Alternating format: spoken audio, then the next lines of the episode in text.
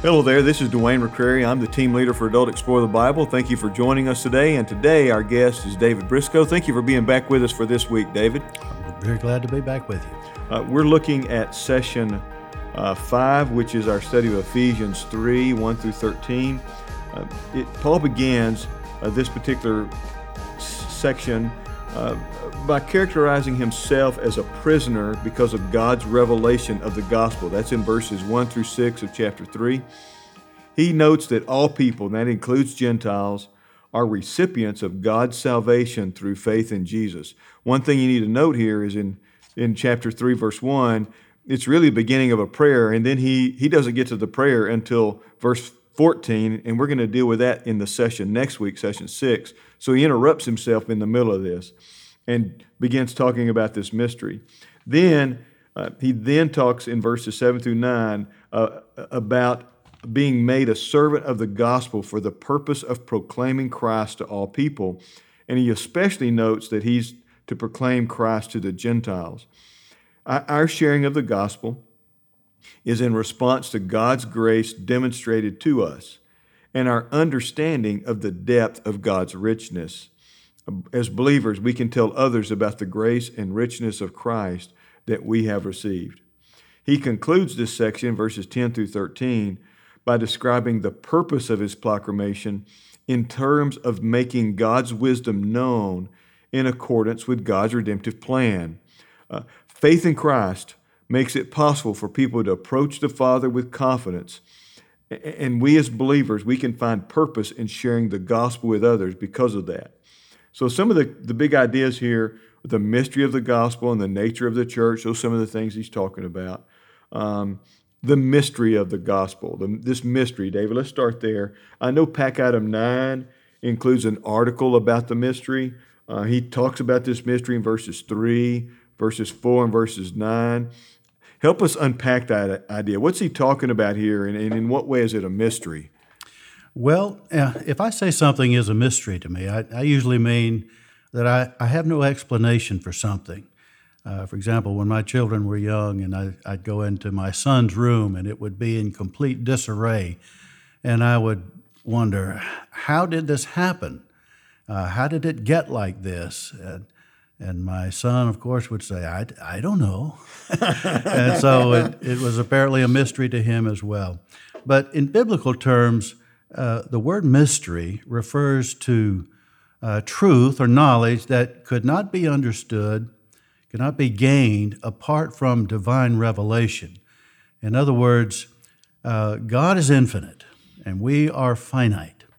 Uh, and so there is much about the infinite that finite minds can never perceive on their own. They cannot search it out.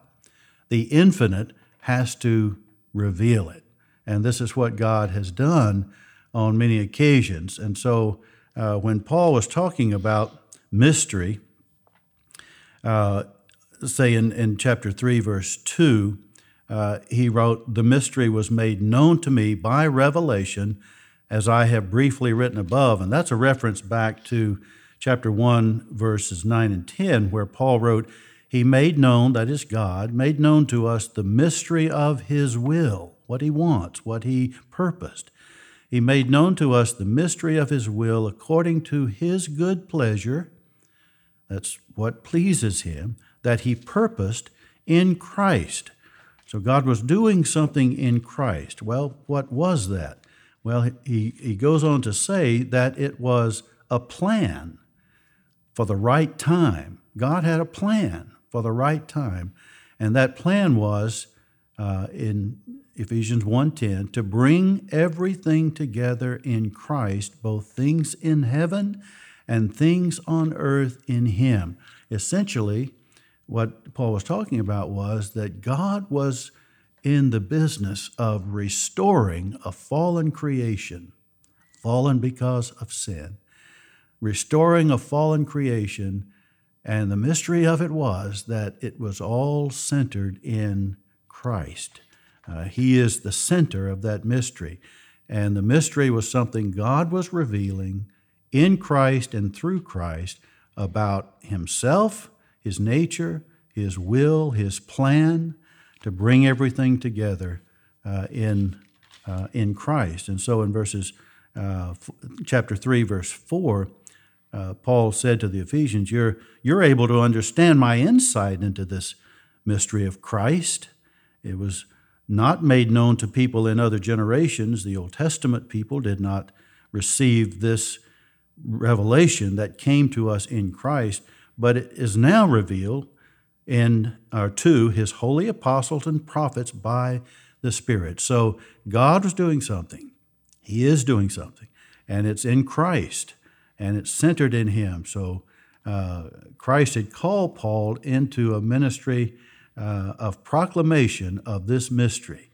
That's what Paul said his life's work was uh, to reveal this now open secret that God had for mankind. Uh, you mentioned him being called here. Um, how should our understanding of the gospel motivate us to share it with others? Well, that, that's a good question. Uh, in in chapter three, verse eight, a wonderful verse, Paul talks about the grace uh, that was given to him. Uh, the, by the way, he, his calling was an act of grace, is what he's saying. So he, he writes, This grace was given to me. And then he says, By the way, I'm the least of all the saints. This grace was given to me, the least of all the saints, to proclaim to the Gentiles the incalculable, incalculable riches of Christ. So uh, here's what Paul is saying I didn't deserve to be a Christian.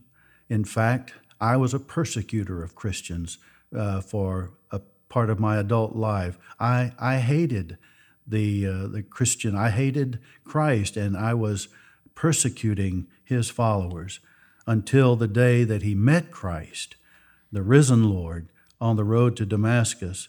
And the Lord transformed Paul's life and gave him grace, forgiveness.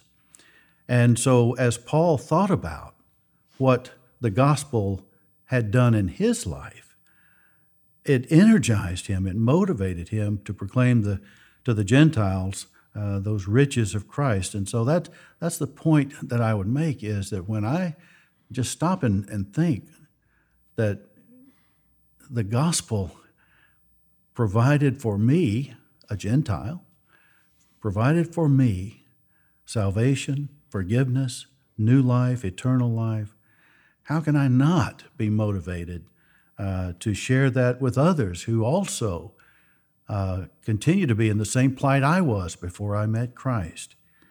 So, if I have come to know Christ in the gospel, certainly I'm motivated to share that with others as well. And the further we get away from our salvation experience, the you know time passes on, the more we need to think about and reflect on that grace, which may be why Paul spent so much time in this particular book reminding them of what they were prior to Christ and what they were after Christ, because that would serve as motivation then to share that with other people. Absolutely.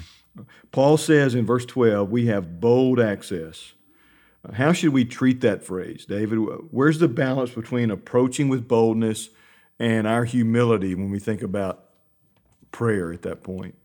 Well, uh, you know, I, am think I, I think when I read that verse, when I think about the idea of boldness, I'm I'm drawn to uh, a familiar verse, Hebrews four sixteen, where uh, the writer says, "Therefore, let us approach the throne of grace with boldness, so that we may receive mercy and find grace to help us in the time of need." Well, we've been talking about prayer, and so in in one sense, the, the the bold access that Paul is talking about is that we have access to the King of Kings. We have the right to come before Him, to share with Him, to communicate with Him in prayer. Uh, and uh, this, this word, boldness, the Greek term, can also mean freedom, it can mean openness. So uh, the idea is that it, it's open to you. Christ's door is open that you might come before Him uh, to pray and to seek His presence. And the balance is that, you know, when you, when you come before the King of Kings, You come boldly, that's for sure. Uh, but you come in humility, you come humbly. You don't come demanding, you don't come in the sense of, uh, I have a right to be here and uh, you must do what I say. Uh, rather, our, our approach should be bold to come, but humble in his presence because he is God and we're not. It gives us deeper insight into that phrase, a petition to the Lord, a prayer as a petition. Uh, when you think about approaching a king, you petition them, you don't demand for, from them to act. That's so, correct, yes. Uh, that's an important thing to consider here. Paul talks about also in verse 13 his affliction, um, his suffering that he's enduring. How can a person's afflictions be for the glory of others? Well, uh, in chapter 3, verse 1, where Paul starts this and then interrupts himself and, and moves to the mystery, but, but he says, For this reason, I, Paul, the prisoner of Christ Jesus, on behalf of you Gentiles. Uh, where was he prisoner? This was probably during Paul's first imprisonment in Rome. And I think of how Paul got there. this road all started back in Jerusalem, thousands of miles away. And uh, he was arrested and uh, nearly uh, stoned by a, by a mob. Uh, and yet he pleaded for uh, his right, his appeal to appear before Caesar. And he had been granted that right. And so he had been transferred uh, by boat. And of course, there was the shipwreck that uh, happened as well. But finally, they, they came to Rome and the book of Acts ends, by the way, with this uh, thought that, that Paul spent two and a half years in uh, under house arrest in Rome uh, and was at that time able to proclaim the gospel to those who visited with him, uh, but he was a prisoner.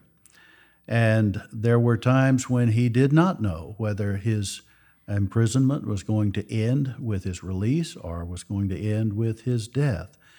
And so, as Paul wrote about this idea of the afflictions that he underwent, uh, he was um, he, he, was talking about that um, he'd been willing to suffer for Christ in order to fulfill the calling that Christ had given him to proclaim the gospel to the Gentiles.